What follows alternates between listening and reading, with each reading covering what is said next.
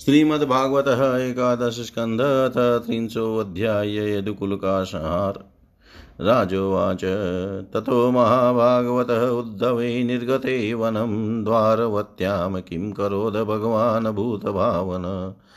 ब्रह्मशापोपसंसृष्टे स्वकुले यादवर्षभ प्रेयसीं सर्वनेत्राणां तनुं स कथमत्यजत्।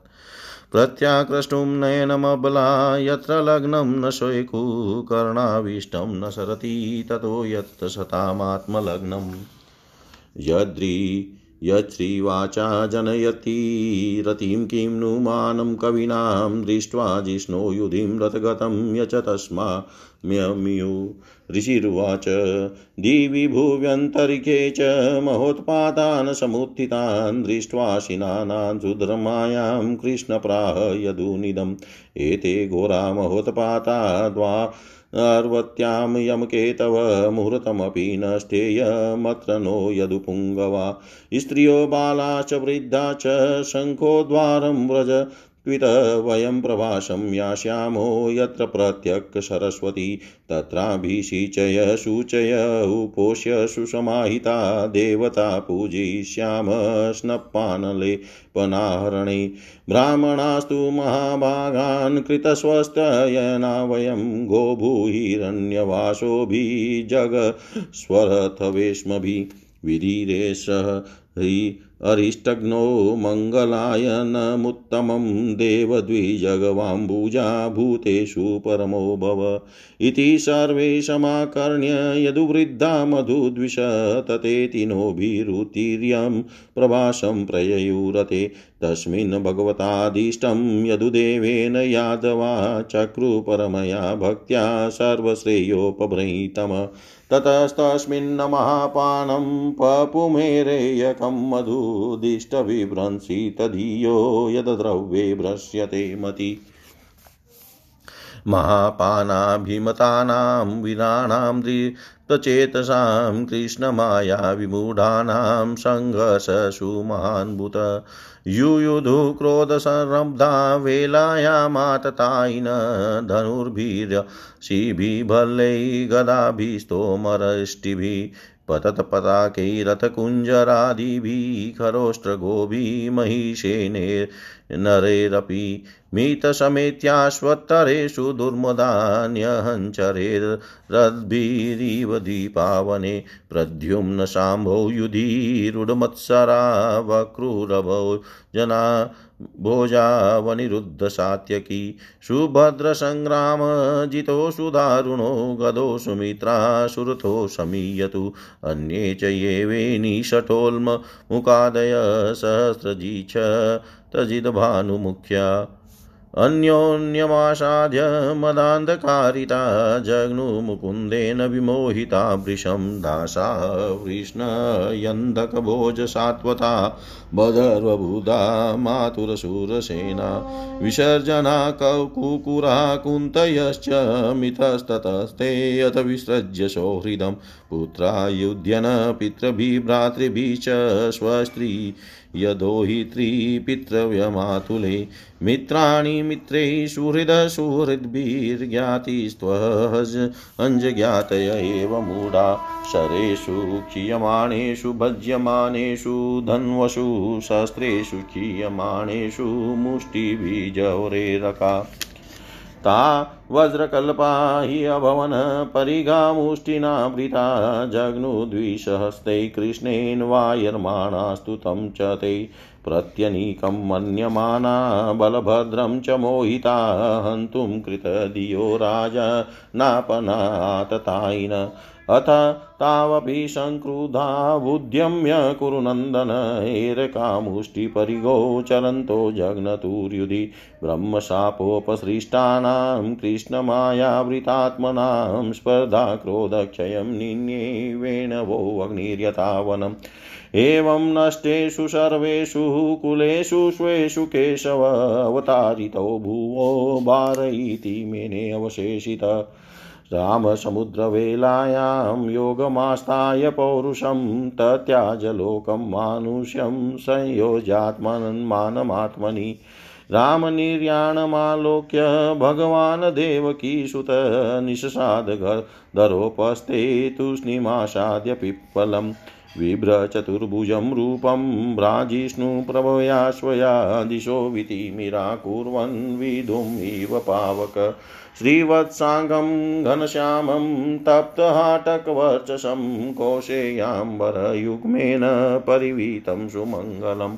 सुन्दरस्मितवक्त्राब्जं नीलकुन्तलमण्डितं पुण्ड्रिकाभिरामाख्यं स्फुरनमकरकुण्डलं कटिसूत्रभ्रमसूत्र किरीटकट्टकाङ्गदै हारुनुपुरमुद्राभिः कौस्तुभेन विराजितम् वनमाला परिताङ्गं मूर्तिमदभिनिजायुधे कृतवोरो दक्षिणे पाद्मासीनं पङ्कजारुणम् मूषलावशेषाय खण्डकृतेषु लुब्धकोजरा, मृगाशाकारं तच्चरणं विव्याध मृगशङ्कया, चतुर्भुजं तं पुरुषं दृष्ट्वा सकृतकिल्बिष भीतपपात शिरसा पादयो अजानता कृतमिदं पापेन मधुसूदन् चन्तुर्महर्षि पापस्य उतं श्लोकमेऽनत् यस्यानुस्मरणं नृणाम् अज्ञानध्वान्तनाशनं वदन्ति तस्य ते विष्णो मया साधु कृतं प्रभो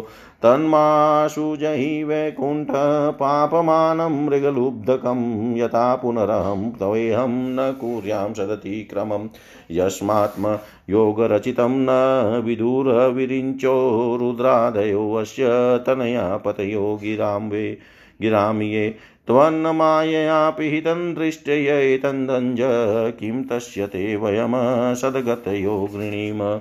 श्रीभगवानुवाच। महाभैर्जरे त्वमुत्तिष्ठ काम एष कृतो हि मे। याहि त्वं मदनुज्ञात स्वर्गं सुकृतिनां पदम्। इत्यादिष्टो भगवता कृष्णेच्छाशरीरिणा त्रिपरिक्रम्य तं नत्वा विमानेन दिवं ययो।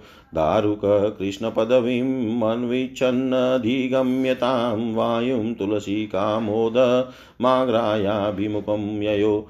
तं तत्र तिगमध्युर्भिरायुधैवृतं यश्वतमूले कृतकेतन्पतिं स्नेहप्लुतात्मा निपपातपादयो रथादवप्लुत्य स्वबाष्पलोचन अपश्यत स्वचरणाम्बुजं प्रभो दृष्टिप्रनष्टा तमसि प्रविष्टा। दिशो न जाने न लभे च शान्तिं यथा निशायामुडुपे प्रणस्ते इति ब्रुवति सुते वै रथो गरुडालाञ्च गरुडलाञ्चन खमुत्पपात राजेन्द्र शाश्वध्वज उदीक्षत। तमन्वगचन दिव्यानि विष्णुप्रहराणि च तेनातिविस्मितात्मानं सुतमा जनार्दन गच द्वारवतीं सुत ज्ञातीनां निधनं मित सङ्कर्ष्णस्य निर्याणं बन्धुभ्यो ब्रूहि मद्दशां।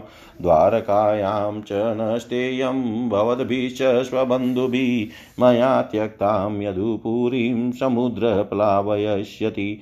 स्वं स्वं परिग्रहं सर्वे आदाय पितरोचन। अर्जुनेनाविता सर्वम् इन्द्रप्रस्थं गमिष्यत। त्वं तु मद्धर्ममास्ताय ज्ञाननिष्ठ उपेक्षक मन्माया रचनामेतां विज्ञा योपशमं व्रजम्। इत्युक्तस्तं परिक्रम्य नमस्कृत्य पुनः पुनः तत्पादो शिष्णयुपादाय दुर्मना प्रययो पुरीं तत्पादो शिष्णु शिष्णयुपादाय दुर्मना प्रययो पुरीम्।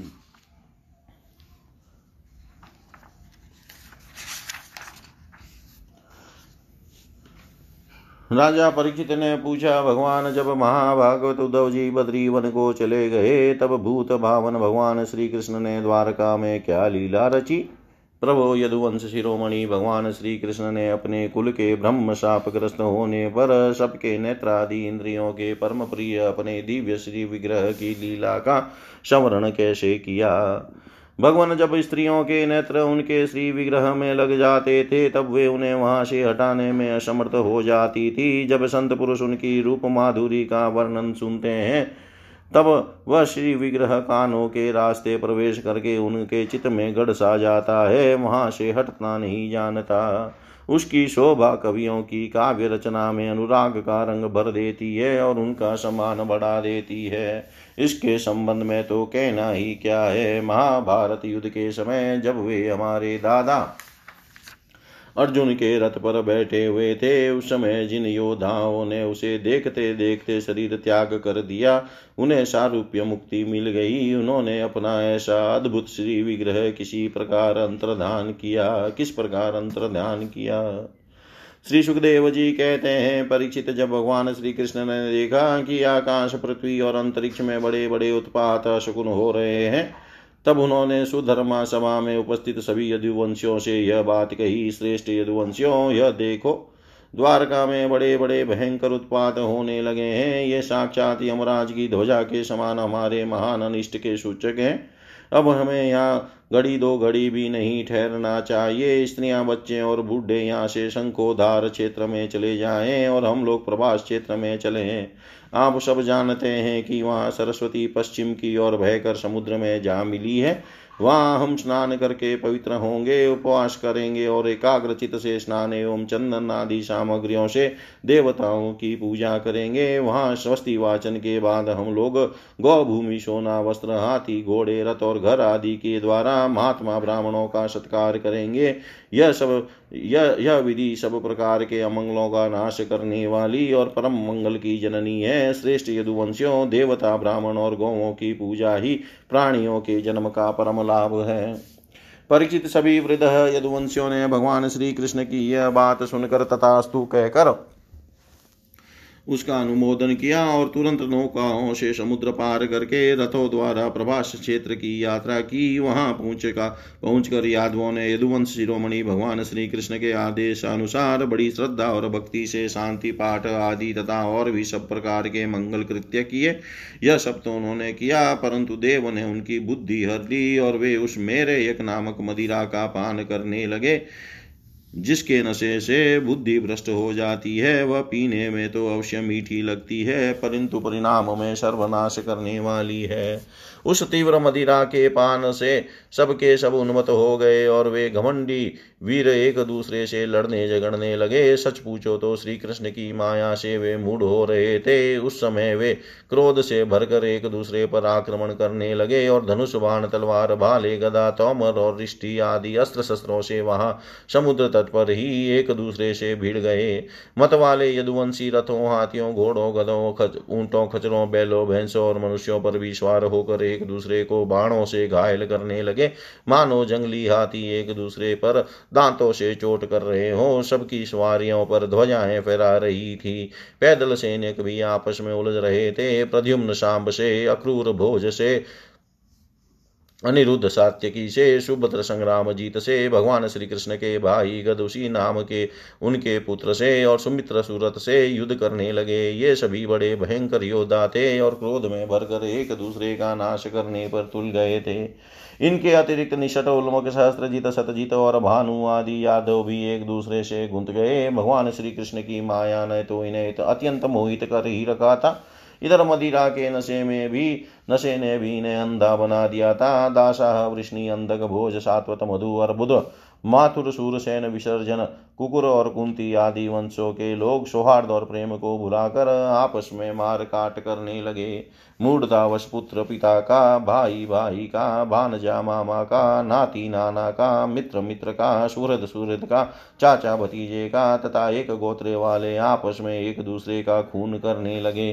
अंत में जब सब जब उनके सब बाण समाप्त हो गए, धनुष टूट गए और शस्त्रास्त्र नष्ट भ्रष्ट हो गए, तब उन्होंने अपने हाथों से समुद्र तट पर लगी हुई एक एरक नाम की घास उकाड़नी शुरू की। यह वही घास थी जो ऋषियों के साप के कारण उत्पन्न हुए। लोहमय मुसल के चूरे से पैदा हुई थी।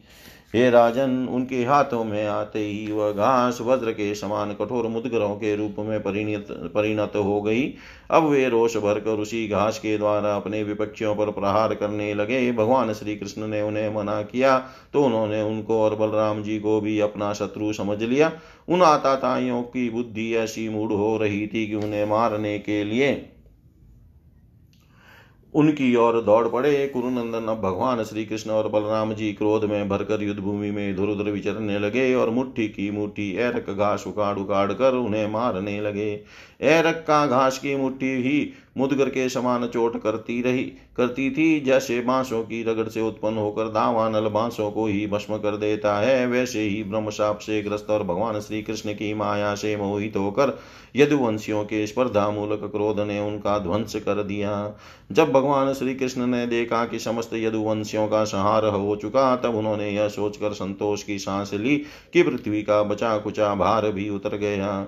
परीक्षित बलराम जी ने समुद्र तट पर बैठकर एकाग्रचित से परमात्मा चिंतन करते हुए अपने आत्मा को आत्मस्वरूप में ही स्थित कर लिया और मनुष्य शरीर छोड़ दिया। जब भगवान श्री कृष्ण ने देखा कि मेरे बड़े भाई बलराम जी परम पद में लीन हो गए, तब वे एक पीपल के पेड़ के तले जाकर चुपचाप धरती पर ही बैठ गए। भगवान श्री कृष्ण ने उस समय अपनी यंग कांति से दिव्यमान चतुर्भुज रूप धारण कर रखा था और धूम से रहित अग्नि के समान दिशाओं को अंधकार रहित प्रकाशमान बना रहे थे। वर्षा कालीन मेघ के समान सांवले शरीर से तपे हुए सोने के समान ज्योति निकल रही थी। वक्ष स्थल पर श्रीवत्स का चिन्ह शोभायमान था। वे रेशमी पिताम्बर की धोती और वैसा ही दुपट्टा धारण किए हुए थे। बड़ा ही मंगलमय रूप था।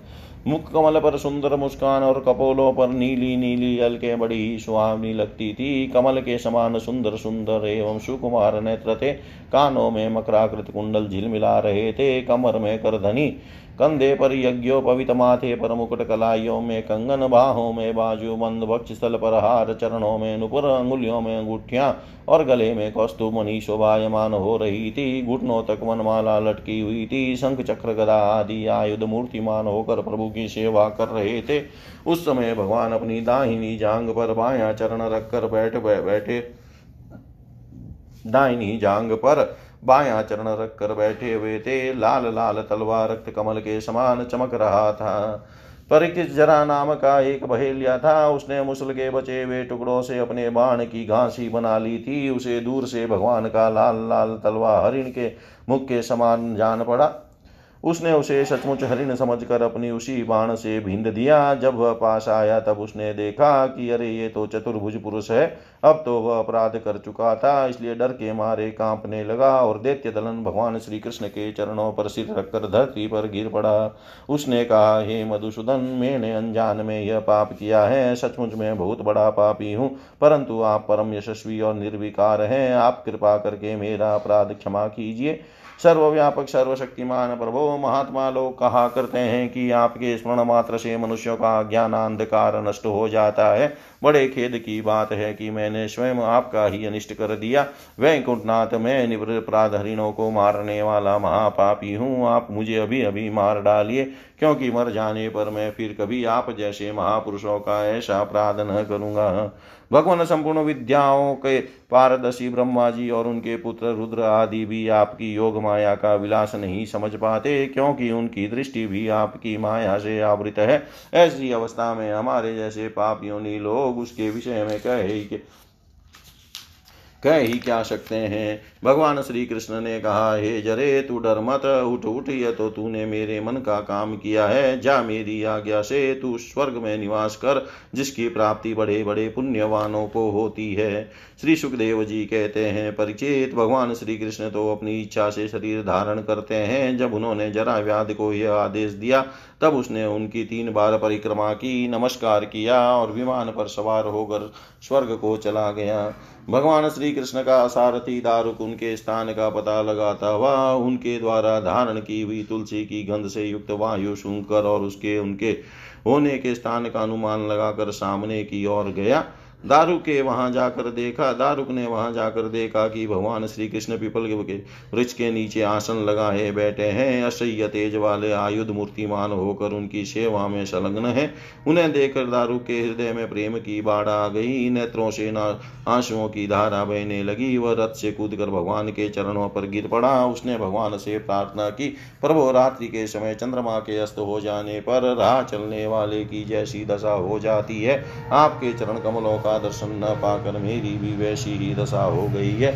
मेरी दृष्टि नष्ट हो गई है। चारों ओर अंधेरा छा गया है। अब न तो मुझे दिशाओं का ज्ञान है और न मेरे हृदय में शांति ही है। परीक्षित अभी तक दारक इस प्रकार कह ही रहा था कि उसने सामने ही भगवान का गरुड़ ध्वज, रथ पताका और घोड़ों के साथ आकाश में उड़ गया। उसके पीछे पीछे भगवान के दिव्य आयुध भी चले गए। यह सब देखकर दारुक के आश्चर्य की सीमा न रही। तब भगवान ने उससे कहा दारुक अब तुम द्वारका चले जाओ और वहाँ यदुवंशियों के पारस्परिक संहार। भैया बलराम जी की परम गति और मेरे शवधाम गमन की बात कहो। उनसे कहना कि अब तुम लोगों को अपने परिवार वालों के स्वार्थ द्वारका में नहीं रहना चाहिए। मेरे न रहने पर समुद्र उस नगरी को डुबो देगा। सब लोग अपनी अपनी धन संपत्ति कुटुंब और मेरे पित, माता पिता को लेकर अर्जुन के संरक्षण में इंद्रप्रस्थ चले जाए। दारुक तुम मेरे यहाँ द्वारा उपदिष्ट भागवत धर्म का आश्रय लो और ज्ञान निष्ठ होकर सबकी उपेक्षा कर दो, तथा इस दृश्य को मेरी माया की रचना समझकर शांत हो जाओ। भगवान यह आदेश पाकर, भगवान का यह आदेश पाकर दारुक ने उनकी परिक्रमा की और उनके चरण कमल को अपने सिर पर रखकर बारंबार प्रणाम किया। तदंतर वह उदास मन से द्वारका के लिए चल पड़ा। इति श्रीमद्भागवते महापुराणे पारमश्याम सहितायाम एकादश स्कंदे त्रिंशो अध्याय सर्वं श्रीशां सदाशिवार्पणम् अस्तु। ॐ विष्णवे नमः, ॐ विष्णवे नमः, ॐ विष्णवे नमः। श्रीमद्भागवतः एकादशस्कन्धतेकत्रिंशोऽध्याय श्रीभगवान् का स्वधाम गमन श्रीशुकुवाच अथ तत्रागमदब्रह्मा, भवान्या च महेन्द्रप्रमुखा देवा मुनय स प्रजेश्वरा, पितरः सिद्धगन्धर्वा, विद्याधर्महोरगा चारणा यक्षरञ्चासि किन्नराप्सरसो द्विजा दृष्टुकामा भगवतो निर्याणं परमोत्सुका, गायन्तश्च, गृणन्तश्च, शौरे कर्माणि जन्म च, ववृषु पुष्पवर्षाणि विमानावलीभिनव कुर्वन्तः, सङ्कुलं राजन् भक्त्या परमया युता भगवान् पितामहं वीक्ष्य विभूति रात्मनो विभु संयोज्यात्मनि चात्मानं पद्मनेत्रे न्यमीलयत्। लोकाभिरामां स्वतनुं धारणा ध्यानमङ्गलं, योगधारणाग्नेया दग्ध्वा धामाविशत्स्वकं दिवि दुनुम्भयो नेदुपेतु सुमनसश्चखात् सत्यं धर्मो धृतिभूमे कीर्तिश्रीश्चानुतं ययु। देवादयो ब्रह्ममुख्या न विशन्तं स्वधामनि। अविज्ञातगतिं कृष्णं ददृशु च विस्मिता सौदं मन्या यथाकाशे यान्त्याहित्वा भ्रममण्डलं गतिनः लक्ष्यते मत्येस्तथा कृष्णस्य देवते ब्रह्मरुद्रादयस्ते तु रुदृष्ट्वा योगगतिं हरे विस्मितास्ता प्रशंसन्त स्वं स्वं लोकं ययुस्तदा राजन् तनुभृजन्नाप्ययेह मायाविडम्बन मुवेहि यथा नटस्य सृष्ट्वात्मनेदमनुविश्य विहत्य चान्ते संहृत्य चात्ममहिमो परतस आस्ते मत्रेण यो गुरुसुतं यमलोकनीतं त्वां चान यच्छरणदपरमास्त्रदग्धं जिज्ञेयन्तकान्तकमपीशं सावनीश किं स्वावनेश्वरनयनमृगयुं सदेहम्। तथाप्यशेषस्थितिः सम्भवाप्ययैस्वन्यहेतुर्यदशेषशक्तिदृग नेच्छत प्रणेतु वपुरत्र शेषितं मत्रेण किं स्वस्थगतिं प्रदर्शयन्। ये तां प्रातरुत्याय कृष्णस्य पदवीं परां प्रयतकीर्तयेद भक्त्या तामेवाप्नोत्य नूतमां दारुको द्वारकामेत्य वसुदेवोग्रसेनयो पतित्वा चरणावस्त्रेण्यसिञ्चत कृष्णविच्युत कथयामाश निधनं वृष्णीनां कृत्सनशो नृप तच्छ्रुत्वोद्विग्नहृदया जना शोकविमूर्छिता तत्र स्म त्वरिता जग्मु कृष्णविश्लेषविह्वला व्यासवशे रते यत्र ज्ञातयो घ्नन्त आननं, देवकी रोहिणी चेव वसुदेवस्तथा सुतो, कृष्णरामावपश्यन्त शोकाता बीजहुः स्मृतिं, प्राणा च बीजहुस्तत्र भगवद्वीरातुरा उपगूह्य पतिस्तात् चितामारुरुह्य स्त्रिय रामपत्न्यश्च तदेहमुपुगूयाग्निमाविशन् वसुदेवपत्न्यस्तद्गात्रं प्रद्युम्नादीन हरेत् स्नुषा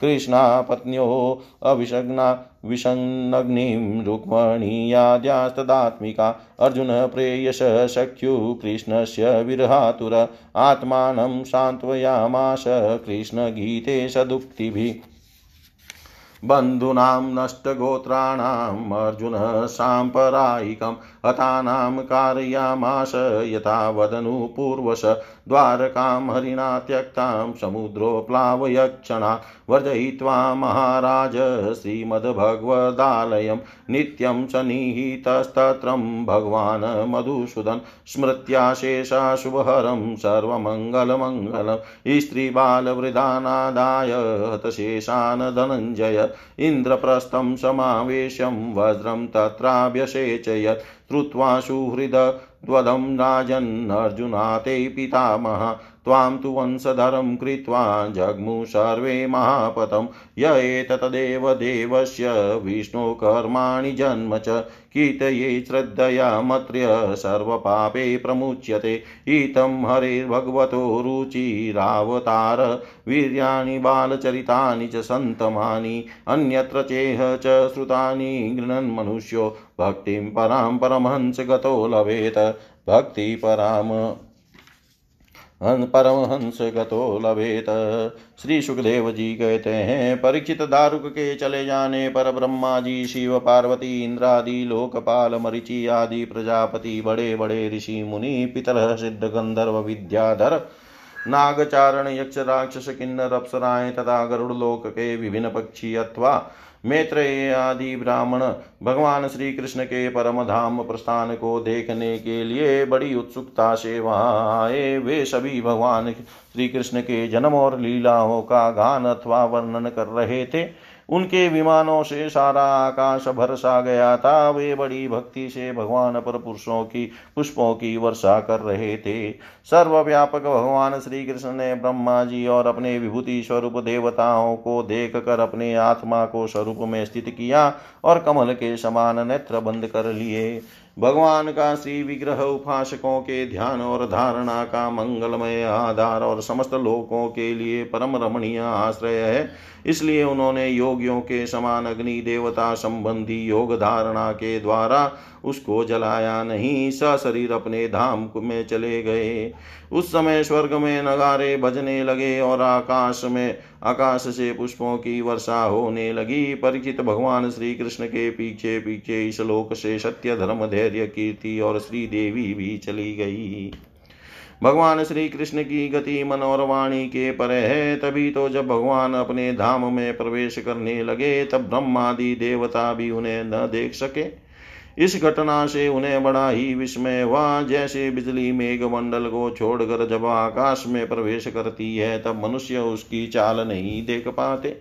वैसे ही बड़े बड़े देवता भी श्री कृष्ण की गति के संबंध में कुछ न जान सके। ब्रह्मा जी और भगवान शंकर आदि देवता भगवान की यह परमो परम योगमयी गति देख कर बड़े विस्मय के साथ उस, उसकी प्रशंसा करते करते अपने अपने लोक में चले गए। परीक्षित जैसे नट अनेकों प्रकार के स्वांग बनाता है, परंतु रहता है उन सबसे निर्लेप। वैसे ही भगवान का मनुष्यों के समान जन्म लेना, लीला करना और फिर उसे सवरण कर लेना, उनकी माया का विलास मात्र है, अभिनय मात्र है। वे स्वयं ही इस जगत की सृष्टि करके, इसमें प्रवेश करके विहार करते हैं और अंत में संहार लीला करके अपने अनंत महिमामय स्वरूप में ही स्थित हो जाते हैं। शांदीपनी गुरु का पुत्र यमपुरी चला गया था, परंतु उसे वे मनुष्य शरीर के साथ लौटा लाए। तुम्हारा ही शरीर ब्रह्मास्त्र से जल चुका था, परंतु उन्होंने तुम्हें जीवित कर दिया। वास्तव में उनकी शरणागत वत्सलता ऐसी ही है। और तो क्या कहूँ, उन्होंने कालों के महाकाल भगवान शंकर को भी युद्ध में जीत लिया और अत्यंत अपराधी अपने शरीर पर ही प्रहार करने वाले व्याध को भी सहदेह स्वर्ग भेज दिया। प्रिय परिचित ऐसी स्थिति में क्या वे अपने शरीर को सदा के लिए यहाँ नहीं रख सकते थे? अवश्य ही रख सकते थे। यद्यपि भगवान श्री कृष्ण संपूर्ण जगत की स्थिति, उत्पत्ति और संहार के निरपेक्ष कारण हैं और संपूर्ण शक्तियों के धारण करने वाले हैं, तथापि उन्होंने अपने शरीर को इस संसार में बचा रखने की इच्छा नहीं की। इससे उन्होंने यह दिखाया कि इस मनुष्य शरीर से मुझे क्या प्रयोजन है? आत्मनिष्ठ पुरुषों के लिए यही आदर्श है कि वे शरीर रखने की चेष्टा न करें। जो पुरुष प्रातः काल उठकर भगवान श्री कृष्ण के परम धाम गमन की इस कथा का एकाग्रता और भक्ति के साथ कीर्तन करेगा, उसे भगवान का वही सर्वश्रेष्ठ परम पद प्राप्त होगा। इधर दारुक भगवान श्री कृष्ण के विरह से व्याकुल होकर द्वारका आया और वसुदेव जी तथा उग्रसेन के चरणों पर गिर गिर कर उन्हें आंसुओं से भिगोने लगा। परिचित उसने अपने को संभाल कर यदुवंशियों के विनाश का पूरा पूरा विवरण कह सुनाया। उसे सुनकर लोग बहुत ही दुखी हुए और मारे शोक के मूर्छित हो गए। भगवान श्री कृष्ण के वियोग से विवल होकर वे लोग शील पीटते वे वहाँ तुरंत पहुँचे, जहाँ उनके भाई बंधु निष्प्राण होकर पड़े हुए थे। देव की रोहिणी और वसुदेव जी अपने पुत्र श्री कृष्ण और बलराम को न देख कर शोक की पीड़ा से बेहोश हो गए। उन्होंने भगवान विरह से व्याकुल होकर वहीं प्राण, अपने प्राण छोड़ दिए। स्त्रियों ने अपने अपने पतियों के स्व पहचान कर उन्हें हृदय से लगा लिया और उनके साथ चिता पर बैठकर भस्म हो गई। बलराम जी की पत्नियाँ उनके शरीर को, वसुदेव जी की पत्नियाँ उनके शव को और भगवान की पुत्र वधुएँ अपने पतियों की लाशों को देख कर अग्नि में प्रवेश कर गई। भगवान श्री कृष्ण की रुक्मणी, आदि पटरानिया उनके ध्यान में मग्न होकर अग्नि में प्रविष्ट हो गई। परीक्षित अर्जुन अपने प्रियतम और सका भगवान श्री कृष्ण के विरह से पहले तो अत्यंत व्याकुल हो गए। फिर उन्होंने उन्हीं गीता के सतुपदेशों का स्मरण करके अपने मन को संभाला। यदुवंश के मृत व्यक्तियों में जिनको कोई पिंड देने वाला न था, उनका श्राद्ध अर्जुन ने क्रमशः विधि पूर्वक करवाया। महाराज भगवान के न रहने पर समुद्र ने एकमात्र भगवान श्री कृष्ण का निवास स्थान छोड़कर एक ही क्षण में सारी द्वारका डुबो दी। भगवान श्री कृष्ण वहाँ अब भी सदा सर्वदा निवास करते हैं। वह स्थान स्मरण मात्र से ही सारे पाप तापों का नाश करने वाला और सर्व मंगलों को भी मंगल बनाने वाला है। प्रिय परिचित पिंड दान के अनंतर बची कुची स्त्रियों, बच्चों और बूढ़ों को लेकर अर्जुन इंद्रप्रस्थ आए। वहाँ सबको यथा योग्य बसाकर अनिरुद्ध के पुत्र वज्र का राज्याभिषेक कर दिया। राजन तुम्हारे दादा युधिष्ठिर आदि पांडवों को अर्जुन से ही यह बात मालूम हुई कि यदुवंशियों का संहार हो गया है। तब उन्होंने अपने वंशधर तुम्हें राज्य पद पर अभिषिक्त करके हिमालय की वीर यात्रा की। मैंने तुम्हें देवताओं के भी आराध्य देव भगवान श्री कृष्ण की जन्म लीला और कर्म लीला सुनाई, जो मनुष्य श्रद्धा के साथ इसका कीर्तन करता है, वह समस्त पापों से मुक्त हो जाता है। परीक्षित जो मनुष्य इस प्रकार भक्त, भयहारी, निखिल सौंदर्य, माधुर्य निधि श्री कृष्ण चंद्र के अवतार संबंधी रुचिर पराक्रम और इस श्रीमद भागवत महापुराण में तथा दूसरे पुराणों में वर्णित परमानंदमय बाल लीला, केशोर लीला आदि का संकीर्तन करता है, वह परमहंस मुनिंद्रों के अंतिम प्राप्तव्य श्री कृष्ण के चरणों में पराभक्ति प्राप्त करता है। इति श्रीमद्भागवते महापुराणे वेयाशिक्यामष्टादशसहस्र्यां, पारमंस्यां सहितायामेकादशस्कन्धे एकत्रिंशोऽध्याय। सर्वं श्रीशां सदाशिवार्पणम् अस्तु ॐ विष्णवे नमः, ॐ विष्णवे नमः, ॐ विष्णवे नमः। इति एकादशस्कन्धसमाप्त। हरि ओं तत्सत्, हरि ओं तत्सत्, हरि ओं तत्सत्। ॐ श्रीकृष्णं शरणं मम। श्रीकृष्णं शरणं मम। श्रीकृष्णं शरणं मम